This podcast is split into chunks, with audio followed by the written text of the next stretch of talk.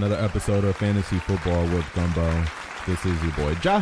Hey, you know it's Dugo over here. What's going on, folks? Welcome back to another week, another episode of Fantasy Football Tips and Tricks, uh, provided by yours truly. And uh, this week we want to go ahead and talk about the Philadelphia Eagles gang, and we also want to go ahead and get into the AFC West. Uh, Dugo, I know you got a special player on the Eagles who you always praise year in and year out, uh, Mr. Quarterback Jalen Hurts. Uh, you got any thoughts on Mr. Quarterback Jalen Hurts right now? So I mean, I think he's gonna be special this year. I mean, I don't really have any stock in this kid quite yet. I mean, I got a couple more redraft leagues that I have coming up this next weekend, so hopefully I can get some stock in them. Uh, but nonetheless, dude, I mean, I have all the faith in the world in this kid to be another top three quarterback. I really do. This man. Yeah, man, he's straight up a man. I mean, this guy is going to get you in a position to win your league. He also has a lot of people that you can easily handcuff with. So if you have someone like a AJ Brown that you're in love with, or you know a DeVonta Smith, Mhm. Dallas Goedert, DeAndre Swift. Jalen Hurts is a weapon, and right now he's going off the boards as the QB three in fantasy football drafts. If any of you guys enjoyed a wonderful draft with family and friends over this last weekend, you might have got him, and uh, you know you're probably excited about it. Uh, right now, Dugo he's going as the 24th player off the board in fantasy football, so that's Yeah. that's after Josh Allen, after jo- or uh, Patrick Mahomes. Yep. But with Jalen Hurts, I mean the ceiling's high because he's a Russian quarterback. Right. Right. Do you have him over or under 700 rush yards on the year? Uh, well, I mean, I feel like that's a tough number off the top of my head. I mean, what did he get last year? Just to give me a, a rough estimate of what he'd be competing against so I can put it in perspective to him having a great year. Last year, Jalen Hurts had 760 yards on the ground, and then he also had 784 the year before. Um, So so, yeah, I, I would say he probably gets just over 700. I mean, I don't know how much of a change of an offense is necessarily going to be with the offensive coordinator leaving. Um, I feel I think it was their passing coordinator or something like that that took over. Okay. So I mean, I'm honestly not too certain. I, I would assume that Jalen Hurts would probably be around. I would say probably around that 750 mark again. Um, you know, I don't know. I don't think it's really gonna uh, sway from that, but at the same time, you know, it's also really good to have with your quarterback another 750 yards when you don't really get that from a lot of quarterbacks. Yeah, that's true. And uh, you know where he's going right now, actually. Uh, so towards the end of the second round, going into the third round, if you play in a 12-team league, Yep. once again, Jalen Hurts is going as pick 24. Uh, he's basically your swing around 3-1 QB.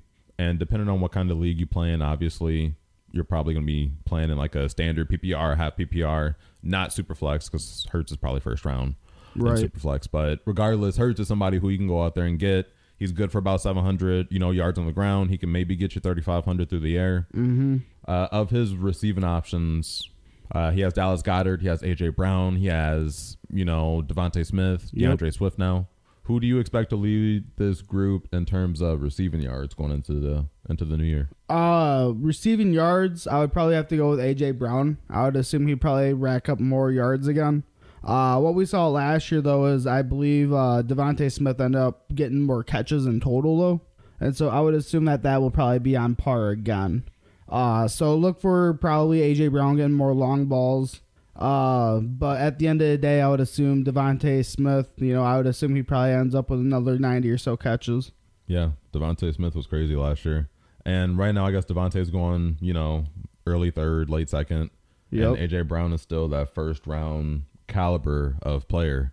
Do you feel comfortable taking AJ Brown if you're at the end of a 12 or 14 team league, let's say a half PPR? You know, I'm not necessarily sure if I am, just because I feel like there's a lot of other value out there.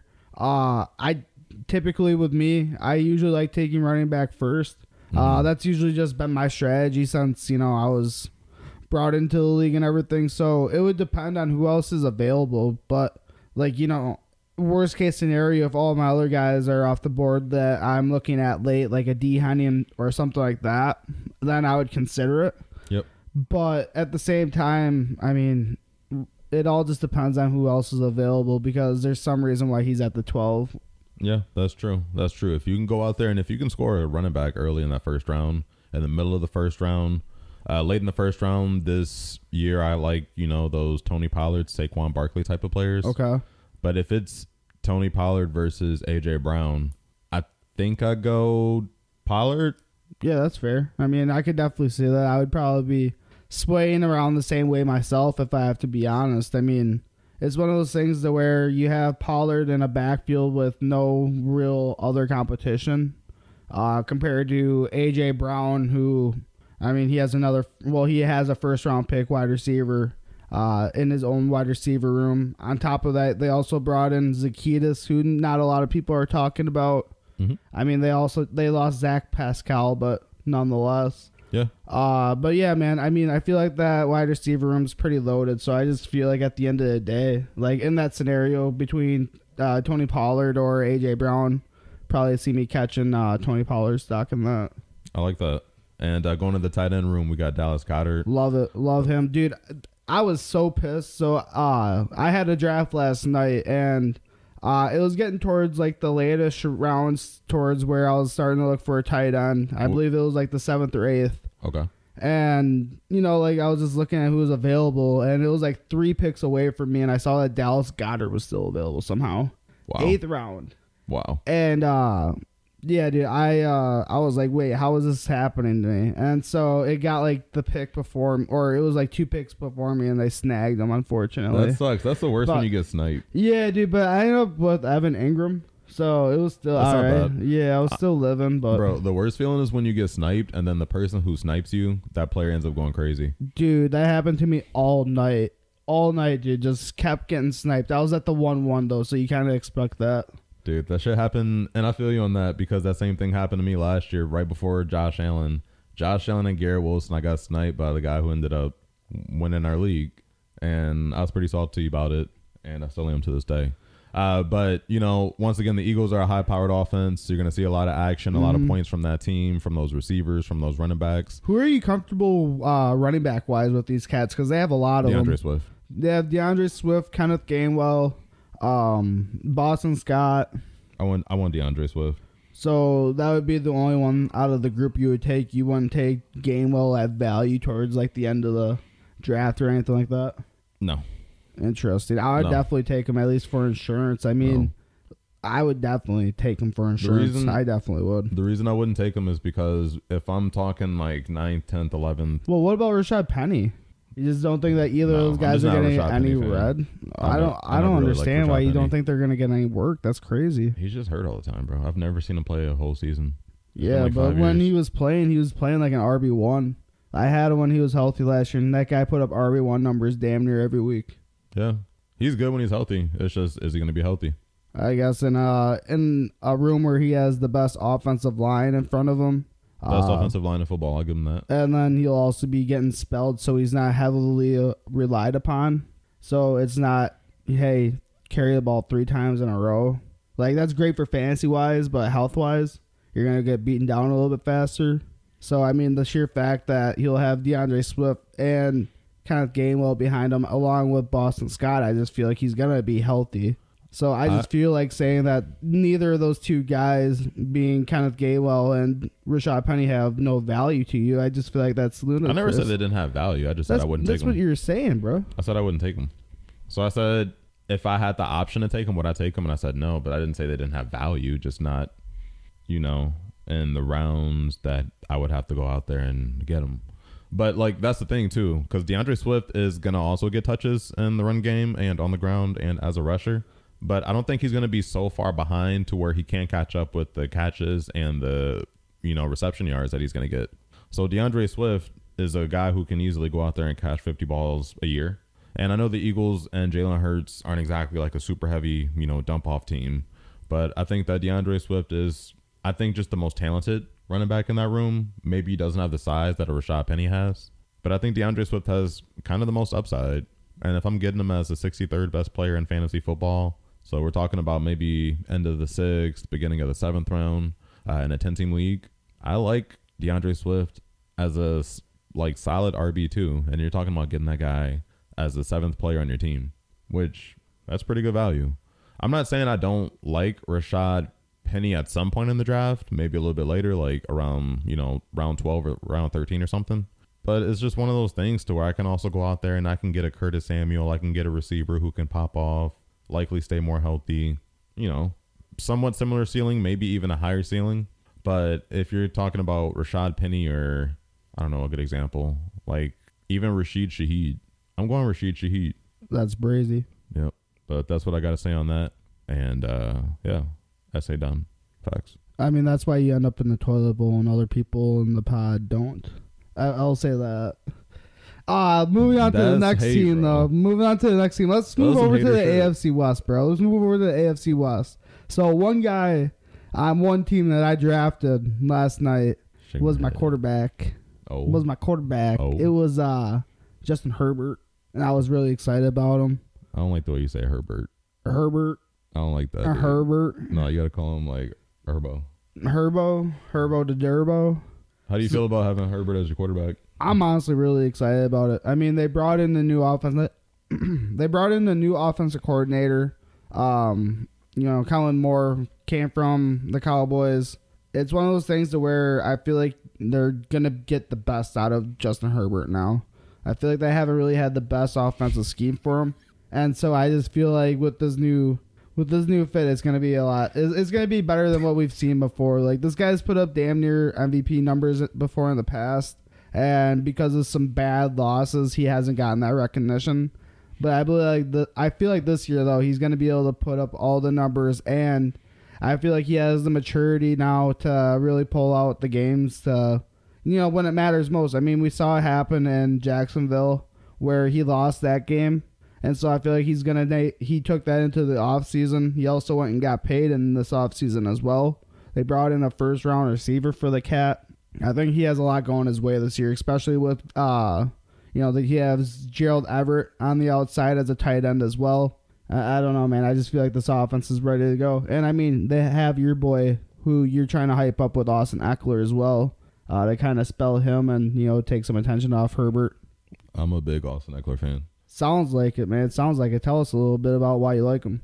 So Austin Ekeler was one of the guys, and so like these last few weeks, I've been scouting positions, and uh, if you guys follow us on social media, so fantasy football with Gumbo, uh, you'll see that I've been posting rankings for you know wide receivers. Uh, I love looking at wide receivers play football. That's one of the reasons I enjoy fantasy, and so every year I kind of do like a list and a ranking system for different positions. Now, why that's relevant to Austin Ekeler is because I just started my running backs, and I have Austin Ekeler clear and far away as the second best option for running back in fantasy football Behind who? Behind Christian McCaffrey. Okay. And those guys just have elite. They they have crazy receiving upsides in which they can go out there and catch 70 catches for a thousand, 700, 800, 900 yards, right? And you combine that with enough touches to go ahead and get you a thousand on the ground rushing or close to a thousand, 850, 900, whatever it is. You're talking about 16, 1700 all purpose yards. You're talking about more opportunities to score. So now you got double digit touchdowns and add in receptions and you're cooking. Like you're easily the second or third best player in fantasy. Cooking with oil. I got Austin Ekeler uh, going for about 191 attempts. I got 851 yards on the ground, 10 touchdowns. I think he catches over 100 catches uh, with the new Kellen Moore offense. He will get, I think, around 670 ish yards with about, Wait, how many catches? I think he has 110. You think Austin Ekeler has 110 catches? Yes. Uh, for reference, last year in a different offense, not the Kellen Moore offense, but he had 107 receptions last year. Wow. with for for 722 yards and five touchdowns. Bro, I was reading that number and that number was so crazy to me. I was like, "Am I saying the right thing?" Yeah, that just doesn't sound right. Yeah, but Austin Ekeler had 107 receptions last year, which is insane for a running back, and he still got over 200 rush attempts. So that's kind of why I think that he's clear and away the second, at worst, third best running back. And assuming he stays healthy, he's I don't want to say bulletproof because then I'm going to jinx him, but I feel good about him. What about you? I mean, I feel good about him. Last night when I was drafting, it was pretty much a three-way tie between uh, Justin Jefferson, uh, Christian McCaffrey, who I ended up taking, and uh, Austin Ekeler. And I mean, I just I kind of put Ekeler to the side right away just because with Kellen Moore, I just feel like it is going to be more of a pass-heavy offense. Mhm. I mean, there's a reason why they brought in a first-round receiver. Um, and so with that, I went with McCaffrey just because.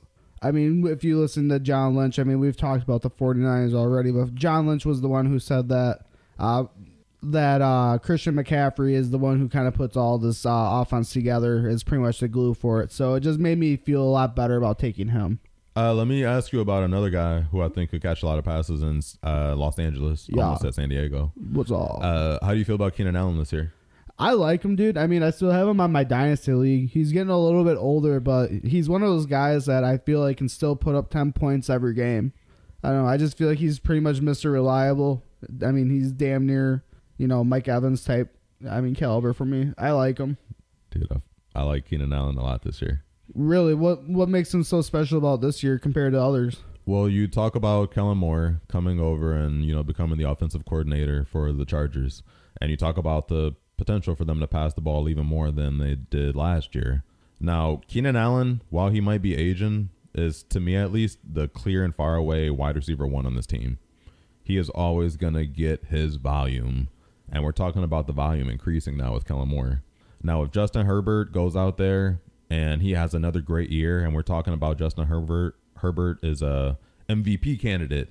He's gonna have to be tossing those passes up to someone. And while he has a Mike Williams who can go over the top and you know get a lot of contested catches, Quentin Johnston might be cool in like the intermediate game. Austin Ekeler can catch it out of the backfield, but Keenan Allen's a three level receiver, and he's consistent. He's the vet. He knows where to be, and he's the leader. And uh, for a team that I think could potentially make a push in the playoffs, I like a high powered offense's wide receiver one. Right. I I agree.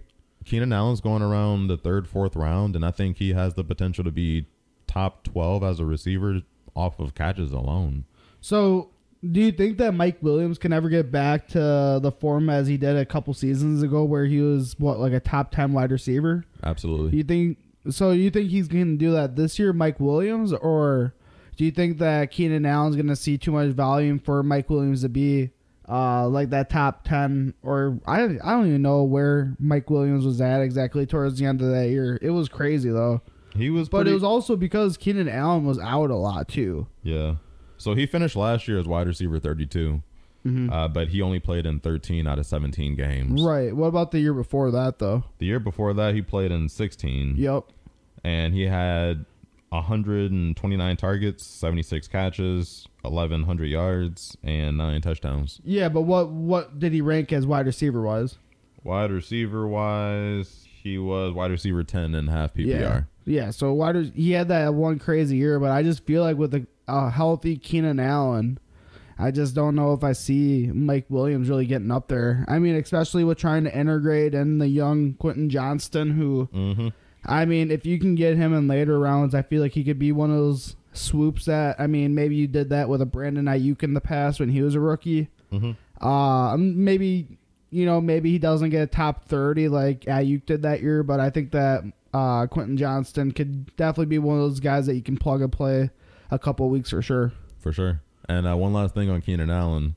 Uh, even last year, in an offense that was a little bit slower paced, we presume, uh, he finished the year with only 10 games played, but he had 66 catches.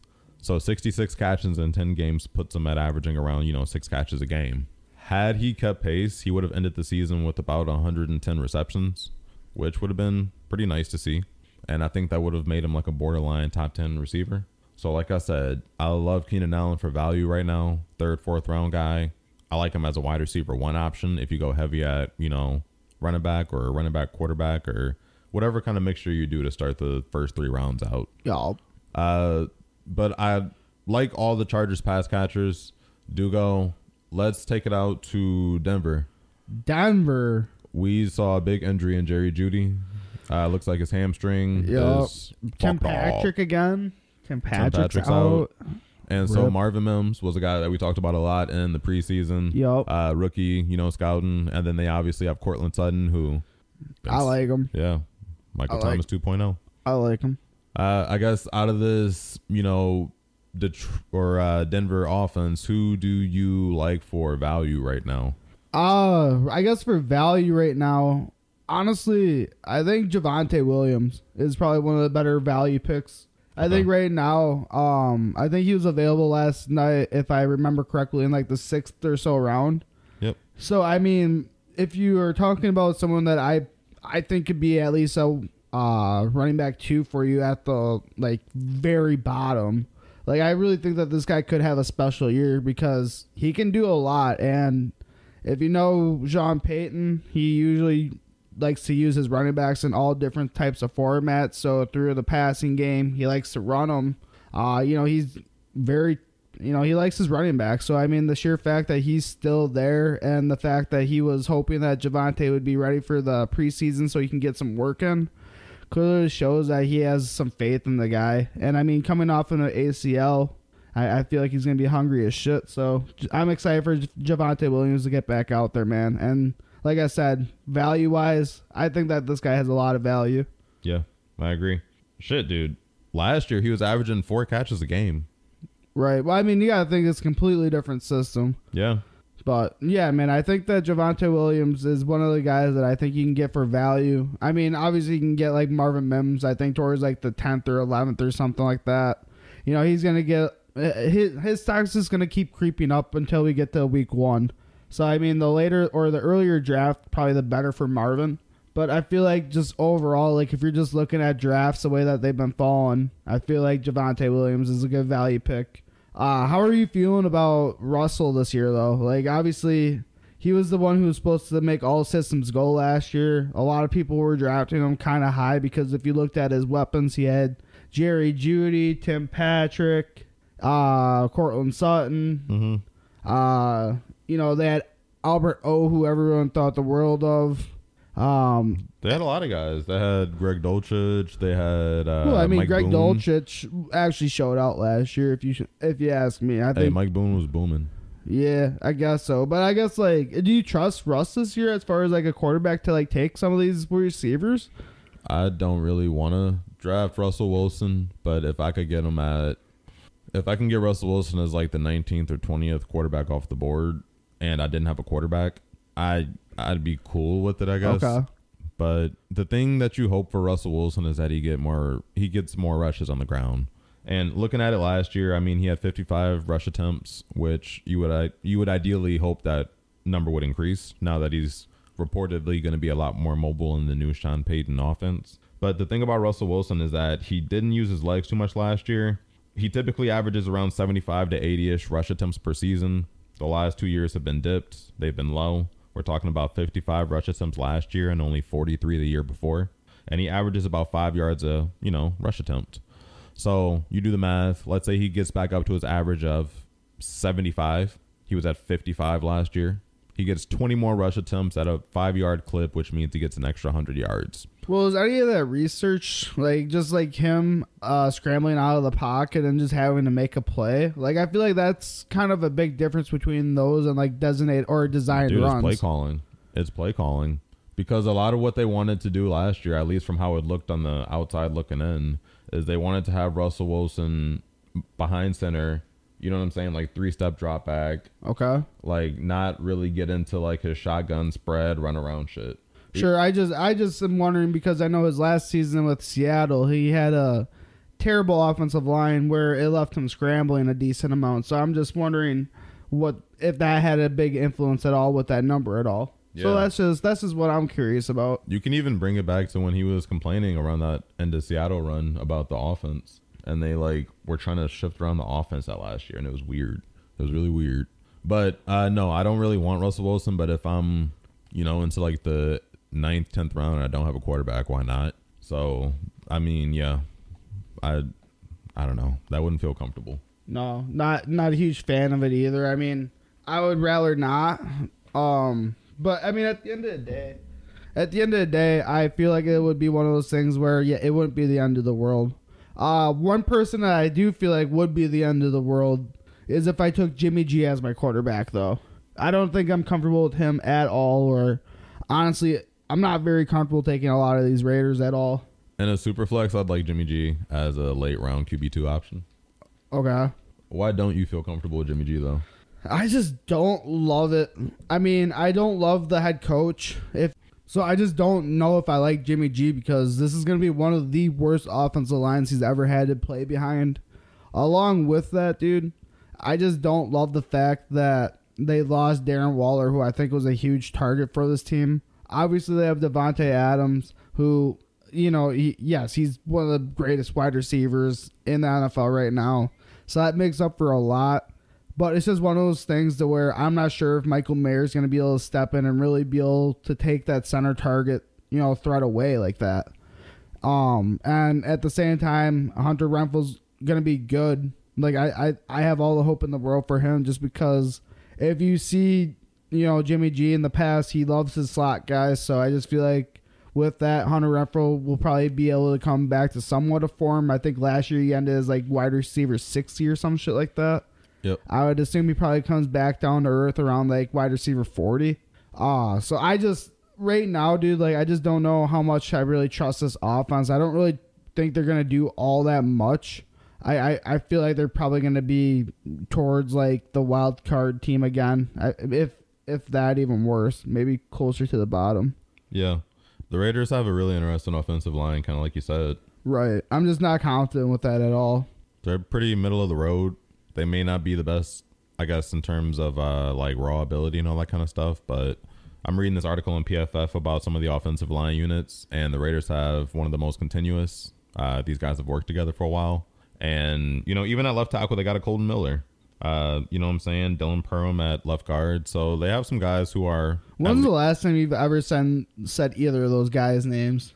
not since like a Madden fantasy draft. Oh, okay. Just Yeah. wanted to hear. I just wanted to see. Yeah. Okay. Yeah, Madden shot me out. Let me get a sponsorship.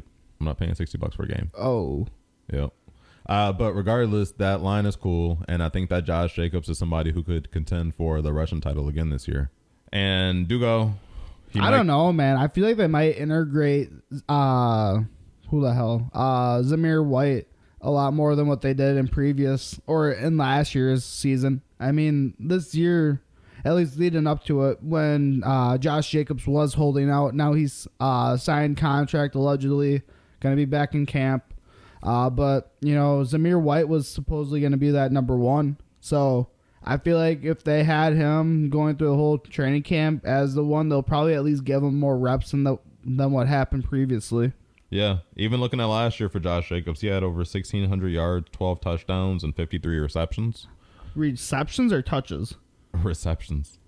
He had 53 receptions last year. I thought you said 350 receptions. I'm sorry, no, no, he had 340 rush attempts 340 rush attempts. Okay, and 53 catches. okay.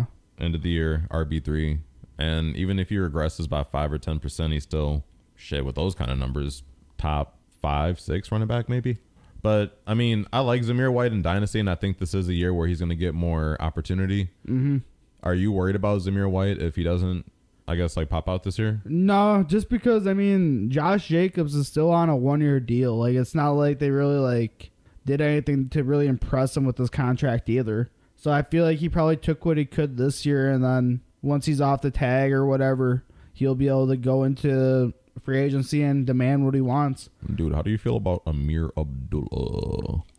Nah, dude, I'm not really buying that stock this year. I think last year I was kind of high on him because Oh with the Josh McDaniels system coming from New England and t- bringing him with, What? like you could just kind of see there was some sort of connection. There was, a, there was kind of a connection from day uh, one. he actually scored a couple touchdowns last year, so like it was kind of cool. But uh I'm probably not taking him this year. Dude, we're scared. No. I don't fuck with Ameer Abdullah. Yeah, I don't really fuck with him, dude. Last year was probably the last year I'd fuck with him. Unfortunately, like last year, like it was kind of cool. Like I mean, it was the first year in the McDaniel system coming from New England, and then you know it was like, oh, like you know maybe he'll bring some of that Patriot gl- Patriot luck with him, which didn't really happen, and he was kind of just mid. But he scored a couple touchdowns if you sc- Shit, if you dude. uh if you played him those games. Damn, that's crazy. Yeah, bro, I'm kind of a hater. You called him mid, dude. Yeah, bro, he's fucking mid. Dude, you would. He's probably lesser than mid if you ask me. oh, shit, dude. Compared to other people in the NFL, dog, I don't know, dog. Uh, all right, so Raiders, crazy. Davante Adams, do you think he's a top 10 wide receiver? I got him closer to. Yeah, I think he's Back top end, ten top 10, still. I, I think top 10. he'll he'll probably still be top ten. I mean, just off of volume. He's making way too much money to not give him targets. He, Yeah. The, the, the thing I worry about with him and Jimmy G is that Jimmy G is going to throw it not as deep. It's, a- Right. it's going to be a lot more shorter routes and like Tay might still see the same amount of targets and catches, but if that average depth of target is decreased by even a yard and a half, you're talking about he might have a hundred and something catches, but have 150, 200 less yards than he had the year before. Yeah, dude. I just I'm not sure exactly what ta- like I'll still probably draft him if I'm towards like the end of the first, and I can still get someone else on the wraparound. Uh but yeah, man, like it's one of those like it, it's kind of sketch. Like I said, dude, like with Jimmy G, it's just it. I think it really shortens the field compared to when you had Derek Carr as the quarterback of this team. Now, Tay last year was actually wide receiver three, which is crazy because I wasn't thinking about that a few seconds ago. But regardless, he had 100 catches exactly and 1,500 receiving yards. Right. And, you know, 14 touchdowns. But Right. let's say Jimmy Garoppolo starts throwing it, I don't know, say he starts getting the ball and getting 13 yards per catch. Last year, he averaged 15.1 yards per catch. Let's say he goes down to 13.5 and he still has 100 catches. That's 150 less yards, which is going to take him out of that wide receiver three range, that top five wide receiver range. And now you're talking about maybe not like a large boost back, but I would also presume that with less efficient targets, less touchdowns, instead of 14 touchdowns, maybe you only get 11, 10. But that's enough to go ahead and boost you down to wide receiver seven or eight, which is kind of where I got him right now. Uh, do you like Jakobi Meyers on the opposite side? Not really. Not really. I don't know. Like I there's not like I said before, dude, like I just there's not a lot of people that I'm really excited about on this team. Like if it comes down to value, maybe I'll end up scooping a couple people, but that's I feel like it's gonna be very few and far between just because I don't know, like I just feel like this offense isn't super explosive. So it just comes down to who who am I willing to take at value, you know? And at that point, I would probably say the people I take at value would be Davante if I can get him at the end of the first, or if I can get him on the wrap around or wrap uh, in the second. Okay. Otherwise, you know, like I said, like I think that Hunter Renfrow is gonna have somewhat of a bounce back year. So depending on where he's getting drafted, if you have that number handy at all. Um, I, I just feel like Hunter Renfrow would probably be a value pick I would take this year. Yo, he's way down the list. But like even like Josh Jacobs was being taken towards like the like middle of the second. So I mean even that I Bro, mean, Renfrow's going after Donovan Peoples Jones that's pretty crazy. and Marquez Valdes Scantling. It's pretty wild, honestly. What are you guys doing out there? Let's draft Hunter Renfrow a little bit higher. Yeah, Jayden Reed's getting more draft. That's crazy, guys. What the? That is crazy value. He's worth it. He's somebody you should go out there and get at the end of the draft, especially if you're playing PPR. And you know he's a good floor guy. Yeah, I definitely think he would be one of those guys I would be able to take for value for sure. I like Mike Mayer dynasty wise. I like Mike Mayer in redraft, but he's one of those guys that you're gonna have to sit through a rough first half of the year for. You probably just let him be on the free agency wire then till middle of the season. No, If is you he want to even getting draft, drafted? Is he even getting drafted? He- he's getting drafted before Hunter Renfrow. That's crazy, guys. As What a are we tight doing? end. What are we doing, guys? like, what the hell? Yep. But I don't know. We'll see what happens with it. But I think he could uh, have a rough, you know, first six, eight weeks and then kind of start to get more comfortable and, you know, do his thing when he gets to the second half of the season. Let's hope so. For your sake, I mean, you're really banking on him. Yeah, I got him in the third round. Third round of our dynasty draft, Good luck. rookie draft. Good luck. Uh, but yo, okay, like Michael Mayer, one of my favorite tight ends, just in general for dynasty. But another tight end that I have respect for is George Kittle, George Kittle. and also have respect for all the other great tight ends in the league, like Mark Andrews, and uh, most importantly of all of them, Travis Kelce. Travis Kelce. The only tight end I would ever consider drafting in the first round, if I'm picking at picks eight, pick seven, pick nine, and Travis Kelce becomes available, I'm doing it. I don't know if I'm taking a, a tight end in the first round. Like I'm a huge tight end supporter. I mean, shout out to all the great tight ends out there, Mark Andrews, Travis Kelce, like you said. I mean, but at the end of the day, dude, like I just don't think it's necessarily worth it. Like I mean, it could be in the sense that you're getting extra points at a position where people are typically typically going to be getting around seven, eight points a game, and with this person, you can get like 15 sometimes. But I mean, if you could also get someone else, like you know, like who's who could slide out towards the top 10 or towards the end of the 10. So if Kelce's going at six, you got Cooper Kupp going at eight, and you got Stefon Diggs going at ten. You got Saquon Barkley going at nine. You got Bijan Robinson going I mean, at seven. like just straight up, like I, I would probably take Cooper Kupp before Kelce. yeah, I would too. Like I, I just feel like there's some value. There's obviously value there for Kelce, but at the end of the day, like you could get Mark Andrews in the third or fourth or wherever he's going, and he's gonna get you probably just about the same amount of points if you ask me. I confidently have Cooper Kupp as wide receiver one if uh if Matt Stafford's healthy. Which I mean, he's definitely looking like he will be this year. I think he's gonna have a bounce back here. hmm But bringing it back, yeah, it's tough. I like Travis Kelce a lot. If I can get him at, like I said, seven, eight, nine, I'm cool with that. I'm not taking him before I take a Cooper Kupp. I would take Travis Kelce before I took Saquon Barkley. Yeah. I would because I think Saquon on that shitty ass offense, if he averages 16, 17 points a game, then that's cool. But I mean, even last year, Kelce averaged 15. And this year, I mean, they added a Rashee Rice in the draft and, you know, Richie James. But, you know, I don't think Deneric Prince is going to be stopping Travis Kelce from having another monster year. Well, I mean, considering Derek Price plays running back, I don't think Yeah. so either. Who's his competition? Kadarius Toney?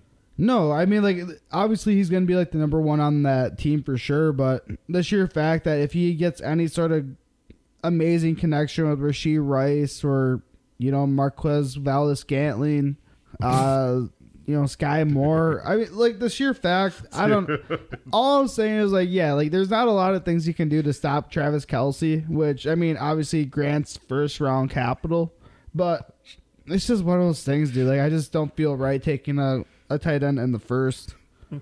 I don't know, man. Like, I could be wrong. And, I mean, it might be the end of all of my draft strategies, but yeah, I'm not taking Travis in the first. Yeah, that's crazy.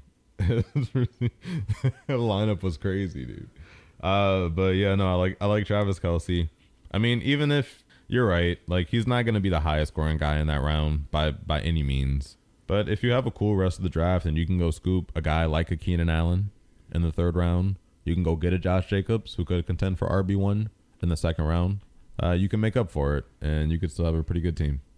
But I guess uh, you know, moving out to quarterback, the face of the league, Face of the league.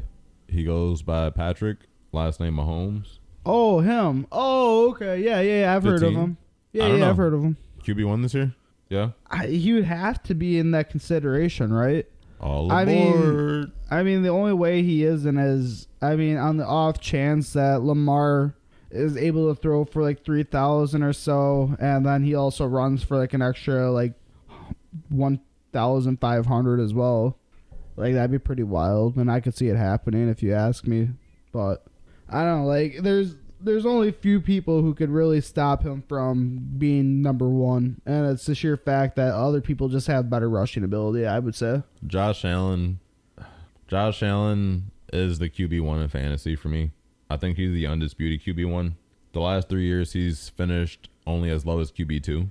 One QB two finish, two QB one finishes in the last three years. Meanwhile, it's Mahomes, who had a QB one last you know year last year. He doesn't run as much. He doesn't. he's way too valuable. But last year he finished as one, but the last two years prior to, so we're talking 2021 and 2020, he finished as QB four. The year before that, he finished as QB seven. So you're talking about Josh Allen, who's been QB one two of the last three years, and then QB two last year. I really do think it's still his quarterback title to claim, but if anybody could beat him out for it, it's Patrick Mahomes, and I think Rashee Right. Rice is going to help. You're right. Rashee Rice is going to be like Brandon Aiyuk on the Chiefs. What? Rashee Rice is gonna be that possession, crazy catch, five to seven catch a game guy. You know what I'm saying? Like, Yeah, I'm excited for him, man. And, Like that's it's one of the reasons why I'm not to take Travis Kelce in the first. Is I mean, I'm sorry. Like I want people, I want to get Patty Mahomes stock for sure, and I could just wait until later in the draft to get a guy like Rashee Rice, who I think could end up being, dude. I think this guy could be a top 30 uh, wide receiver this year for sure. Easy. He's going as the 150th player off the board. So that's going to be around like the wide receiver 40 ish, 40s range. But yeah, I agree with you. I think Rashee Rice could go crazy. I think he can go out there and get you four or five catches a game, which is great volume for a rookie. Yep. And I like him a lot. What do you think about uh, Kadarius Toney? I don't love it, dude. I just you talk about someone who's injury prone. I just I feel like he's gonna be one of those guys that's gonna be banged up until the post or until the playoffs, and then once that happens, he's miraculously gonna stay healthy and hopefully try to go win another Super Bowl. But I feel like he's gonna be way too beat up, or he's gonna supposedly be way too beat up, and then and then yeah, like I said, playoffs coming, then he's gonna be healthy. So like don't love him for real. I don't really love it for uh, fantasy wise. he played nine games last year. yeah, I just he has way too many, you know, just health issues for me. It's one of those things that I would I would like to take him at some point, but I mean for value, I think Rashee Rice is around the same position. So it's one of those things where I would rather take the guy who has something to prove and I think has that dog in him compared to someone who has a fucking New York Giant fucking tattoo on his back. Yeah, man. Fuck that Um, guy. All right. So, yeah, man. I I'm a hater. yeah, for sure. Clyde Edwards Helaire. No. no, I would probably take Isaiah Pacheco though, depending on where he's getting drafted. I mean, I like Isaiah. I think he's probably going to be the wide or the running back one on this team, and so with that, I mean, they got to run the ball. I mean, they can't be predictable. That's one thing that Andy Reid, Andy Reid knows how to do. And you can also see that Isaiah Pacheco also gets a lot of receiving work as well. So if you're in a half PPR or full PPR league, he can get you some points that way as well. Unless, you know, Jerick McKinnon just comes through and just absolutely wrecks him again with PPR. I mean, that shit was crazy. Yeah, dude. Jerick McKinnon is one of those guys who just never goes away. Yeah, dude, like he came through last year and stole how many touchdowns towards the end? Like it was crazy. I was so pissed off. I think I played him twice at the end of the year. Dude, Jerick McKinnon had nine reception, nine reception touchdowns. He had nine touchdowns through the air. Yeah, dude, I'm pretty sure I faced him two weeks, at least one week. That's more than a lot of wide receiver ones had. Yeah, That's insane. yeah. Uh, yeah. Jared McKinnon's. Yeah, You taking him at value at all? I'd like him at the end of the draft. Yeah, I'd like him at the end of the draft. So, I mean, even right now where he's going, I think he's a little, he's a little bit underrated. Uh, I don't know. I like Clyde Edwards Helaire a little bit more because I think he gets more rush attempts. Yeah, no doubt. I just feel like at the end of the day, though, like what gets you the points the most is not rush attempts; it's touchdowns. So I mean, if I can get a guy who can get me all those touchdowns, damn, dude, like I'll just throw him in the games that I think he can, you know, go So- out there and vulture. So in 12 team leagues, Jerick McKinnon's going in about the 10th round, end of the 10th, going into the 11th round. Okay. But Clyde Edwards Helaire is basically going undrafted. So you can get him after you get a defense and a kicker. Yeah, but like at the end of the day, though, like how much work is he gonna get? Like it seems like his workload has dropped more and more each year. Uh, he's been hurt a lot. He's never played a full season. He played 10 games in each of the last two seasons. So yeah, he needs to stay on the field, but he scores touchdowns. Like he had 6 touchdowns last year in only 10 games. Brazy, brazy. So he gets his opportunity and Andy likes to use him. Like Andy took him in the first round. He probably has a little bit of pride in Clyde. So- Pride in Clyde. a little bit, and maybe they can sign him back at discount. Who knows? But when Clyde's healthy and he's on the field, he actually is pretty dang good. He just he's just not on the field enough, and that's like the thing that keeps him from being great. Because I know there was a lot of hype around him when he went ahead of Jonathan Taylor in a lot of leagues. You know, Dynasty two three years ago, he lands on the Chiefs. Taylor lands on the Colts. Everyone's like, "Oh my God, give me C." Crazy. I was one of those people too. I thought Ch was a scoop at one, Crazy. but he never panned out. He feels like Trey Lance at running back Rip. a lot of potential, but just never, you know, like did what we thought he was going to do with it. And long story less long, I think Clyde's a cool scoop at the end of the at the end of the draft because he has the clearest run, runway to RB one status I don't think so, though. of anyone in like that realm of the draft. In maybe that realm of the draft, but I feel like that's kind of a stretch. He doesn't have a clear pathway to RB one like a David Montgomery. He doesn't have a clear path to RB one on his own team, bro. Like first he has to get healthy, and then he has to beat the three motherfuckers in front of him. I think he gets more snaps than Isaiah Pacheco next year. if he's healthy. I don't think so. I think he's on the field more than Isaiah Pacheco. We'll see what happens, man. But I feel like uh, relevancy matters, and if you see what Isaiah Pacheco was able to do for the Chiefs, even in the Super Bowl by scoring a touchdown in a game that actually mattered, I think that's gonna go a long way. I don't know, man. I just feel like Isaiah Pacheco is gonna probably be that guy. Yeah, Pacheco's cool. I like him as a bruiser back too. Uh, but no, yeah, you're right. So like, I don't know. Clyde is one of those guys that Yeah, I, I so like I'll agree with you. I think for value, if you're talking 16th round, end of the draft, last shot, like yeah, I like Clyde because he's going as the 205th player off the board. Sure, yeah, for value, he, he's cool. Like you could throw him on the end of the you know end of your squad, but at the same time, like depending on how many people you have in your draft and everything, I mean, you could also be looking at someone damn near like an Adam Thielen around that round too. Like Adam Thielen's Nah. getting disrespected. I Thielen's think going way sooner. a little bit sooner, but not much depending on where you're drafting. I don't know, and who you're drafting with. I mean, last night I got Adam Thielen in the 15th round, Oh, that's crazy. so I'll just say that. How do you feel about it? I love it, dude. I think honestly, if we want to talk about my draft for a second, that was probably the best value pick that I had. Wow. Wait, what about Justin Herbert? I mean, Justin Herbert was great, but I mean, I I got him at value. Like I'm talking like someone that I feel like I kind of swooped. Like I felt like the rest of my league was sleeping on this What are guy. your what are your wide receivers looking like? Uh so wide receiver one, we're looking at Jalen Waddle. Wide receiver two, uh, you're gonna like this one. Amon Ra St. Brown.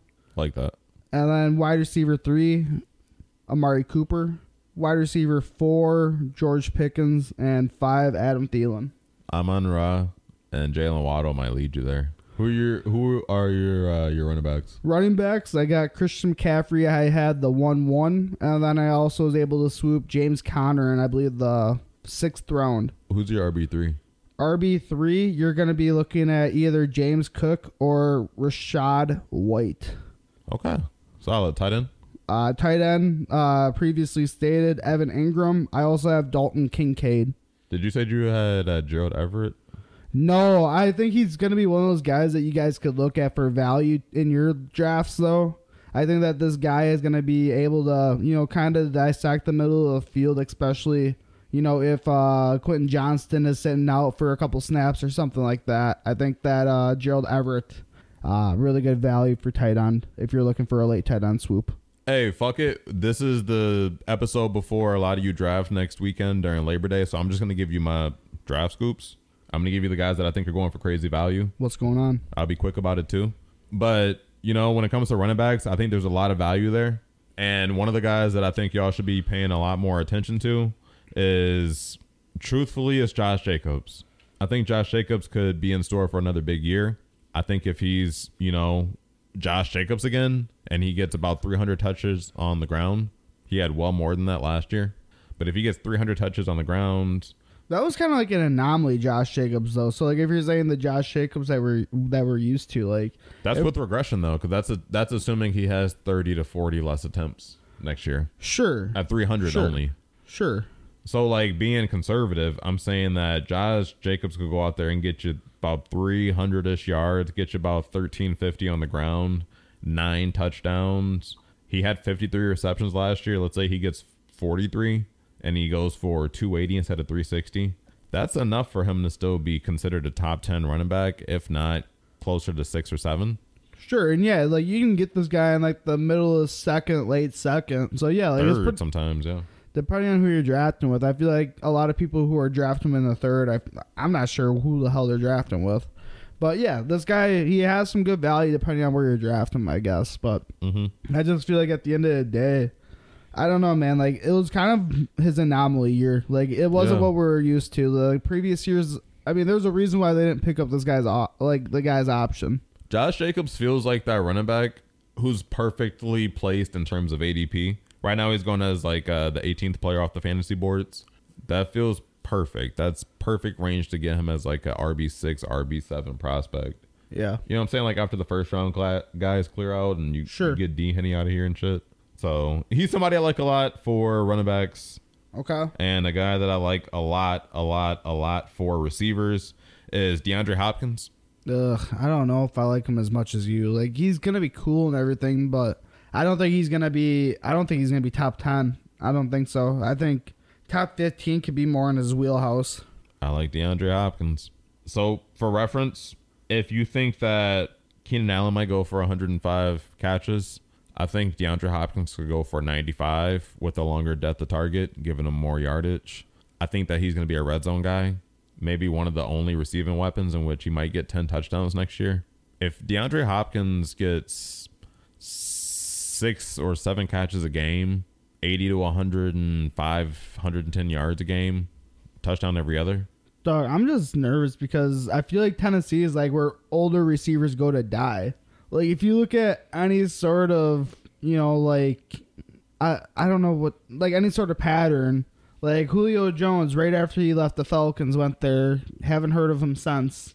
Randy Moss went there and died. I mean, He didn't die. Yeah, I know what you mean. Like he regressed. yeah, like he went there and we never heard of him again. Like I just feel like it's one of those places to where like I think D Hop, I, I don't think the fall off is gonna be there. He's just so talented and I mean he has so much to prove and everything. Like I'm willing to give him like top fifteen, top twenty praise to start the year, but I mean, dude, like if you look at anything, that's that's where old receivers go and like Us- you never hear of them. I still think of D Hop as a top 10 receiver in the league when he's healthy and on, on the field. He has amazing hands. He runs routes crazy, amazing body control. Yeah, like I mean, you can look at his skills and everything. You can say top ten, but I mean, you also have to look at the offense he's going to be in, who his quarterback is. You have to look at the Titans too because you look at Derrick Henry, Yeah. who has the Titans' offensive line, which might be the worst in the NFL, is god awful. I think it's ranked 32nd, like whatever. But D Henny is D Henny, and he's a monster. And Yeah. so we draft D Henny because we trust D Henny. DeAndre Hopkins, for at least 85, 90% of his career, has just been an alien.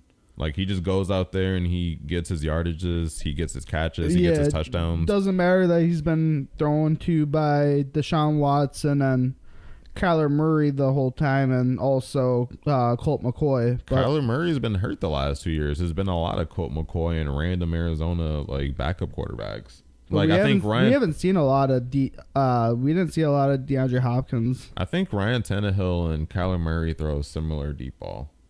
I, I, don't- I wouldn't, don't I wouldn't say similar. Deep I don't. ball. I don't think it's like that much of a drop off. If if anything, it might be as good or an improvement. Bro, Kyler's like five ten. He can't even see over the line of scrimmage. He just tosses it up.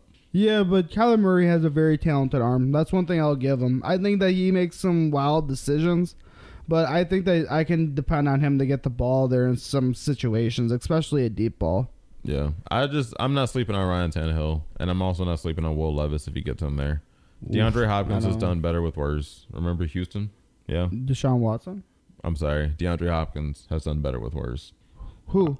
DeAndre Hopkins. Yeah, but who has he done worse with? Or who, who has he done better with? All the Texans quarterbacks. So you're talking about Ryan Mallett. You're t- terrible. Uh, you're talking about fucking Matt Hasselbeck or Matt Schaub. I'm sorry. You're talking about Matt Schaub and like all these like I'm pretty sure he only had one year in Houston without Deshaun Watson. Are you sure about that? Because Deshaun Watson came in 20. I'm pretty sure DeAndre Hopkins went in the first round, top five the year before Deshaun Watson was took taken number one overall by the Houston Texans. I know that. I'm pretty sure I'm no. I know that because they were both on Clemson. You would be wrong. Oh, okay, DeAndre Hopkins was drafted in 2013. okay. And one was uh? Watson was a part of the 17 class with Mahomes. Whoa, About four years. Wow, I am off on that then. Yep. I'll eat that. But yeah, no, D Hop has always been good, even no matter where he's been with whoever the quarterback's been. I mean, Ryan Tannehill's not Kyler, but at the same time, like I think Ryan Tannehill throws a cool deep ball. He's an average quarterback, right? He's Kirk Cousins light, Oh, and that's all D Hop needs is just targets. And I think even with the coach, who what's the coach's name on Tennessee? Mike Vrabel. Bro, Mike Vrabel's just he worked with D Hop, I think, in Houston. Yeah. And he's just gonna be like, Yeah, that's my boy, throw it up. He'll catch it. Watch this. Sure, but I mean, all I'm saying is that you can throw it up and everything. It's just the sheer ability of the quarterback to get it there, and for him not to underthrow it, and for a cornerback or DB to be able to just you know slide through quick and pick it off. That's all I'm saying. Mm-hmm. So I mean, yeah, I'm trying not to shit on him. I think he's gonna still have a good year. It's just I don't think it's gonna be top ten by any means. I also like Jahan Dotson, dog. Okay. I think that Jahan Dotson could be a really nice low end wide receiver two for you, uh, high end wide receiver three. He's someone who's going for value. I think as the wide receiver fifty and a lot of ADPs and Wild. a lot of fancy drafts. Mm-hmm. But if he's 28, that's a great return on value. And he was somebody who was on pace to finish around that realm last year had he not missed, you know, a few games due to injury. But fun fact, if you like Christian Watson and you think Christian Watson was explosive, well, Jahan Dotson in only 10 to 12 games, I believe, he had seven touchdowns. Yep. Led rookies in touchdowns and reception touchdowns, tied Christian Watson out of Green Bay. So if you're high on Watson, you should be high on Dotson. Dotson.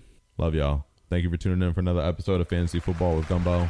My name is John. Hey, it's Dugo. We appreciate y'all tuning in again. Thanks for tuning in with those hot tops.